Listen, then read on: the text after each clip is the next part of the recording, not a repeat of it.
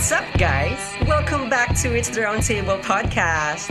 I am your host, I'm Brian Bonnie. Ayos ba dyan? This podcast is your perfect partner balancing work and life one episode at a time. Join me as we navigate adulting.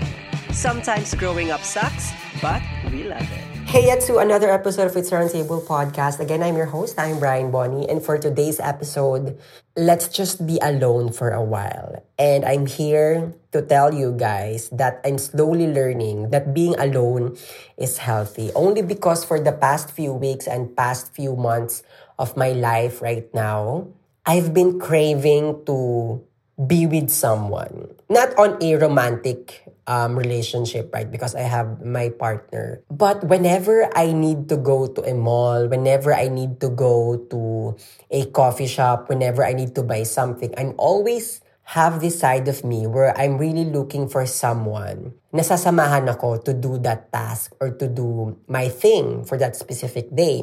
And napansin ko, lately, nagde-depend na lang ako sa kanila. Kapag walang sasama sa akin, I won't do the task or I won't do a thing right? Mag, stuck na lang ako doon. Hindi ako alis kung wala akong kasama. Sa, parang sa ganong perspective. Kaya now I'm slowly learning that being alone is healthy. And it doesn't mean na I'm lonely, right? Being alone doesn't mean you're lonely. Sometimes being alone is telling you or, you know, is representing na you're just strong enough to be alone or to face your problems alone without the help of anyone right? So being alone is actually a sign of courage, a sign of strength, and a sign of independency. And having those kind of characteristics is what we need right now. Especially kapag nasa state ka ng life mo, like me, na I'm kind of depending on people to be motivated. Kung wala akong kasama, I won't do a thing right? So from time to time, we have to remind ourselves that being alone is healthy. And I think safe to say it's a must for some people also, right? Kailangan may moment ka na alone ka lang eh. Kasi it, it's giving you the power of time to reflect on yourself.